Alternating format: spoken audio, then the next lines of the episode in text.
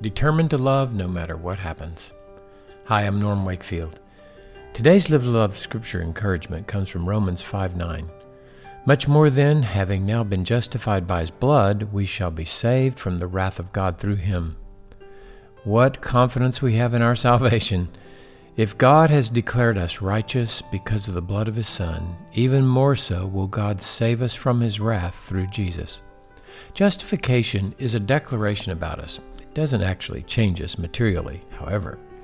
Paul wanted his readers to reason with him that if God has at one point in time in the past declared us to be not only not guilty, but righteous in his sight, then we can be sure God will save us from his wrath through Christ.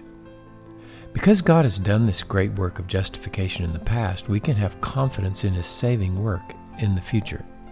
Because of this great truth, we who live to love with Jesus can determine before our day begins that we're going to love the helpless, the ungodly, and sinners. We stand ready to forgive, love, and serve them for His name's sake. They should have no fear of rejection because they know we've chosen to love them no matter what.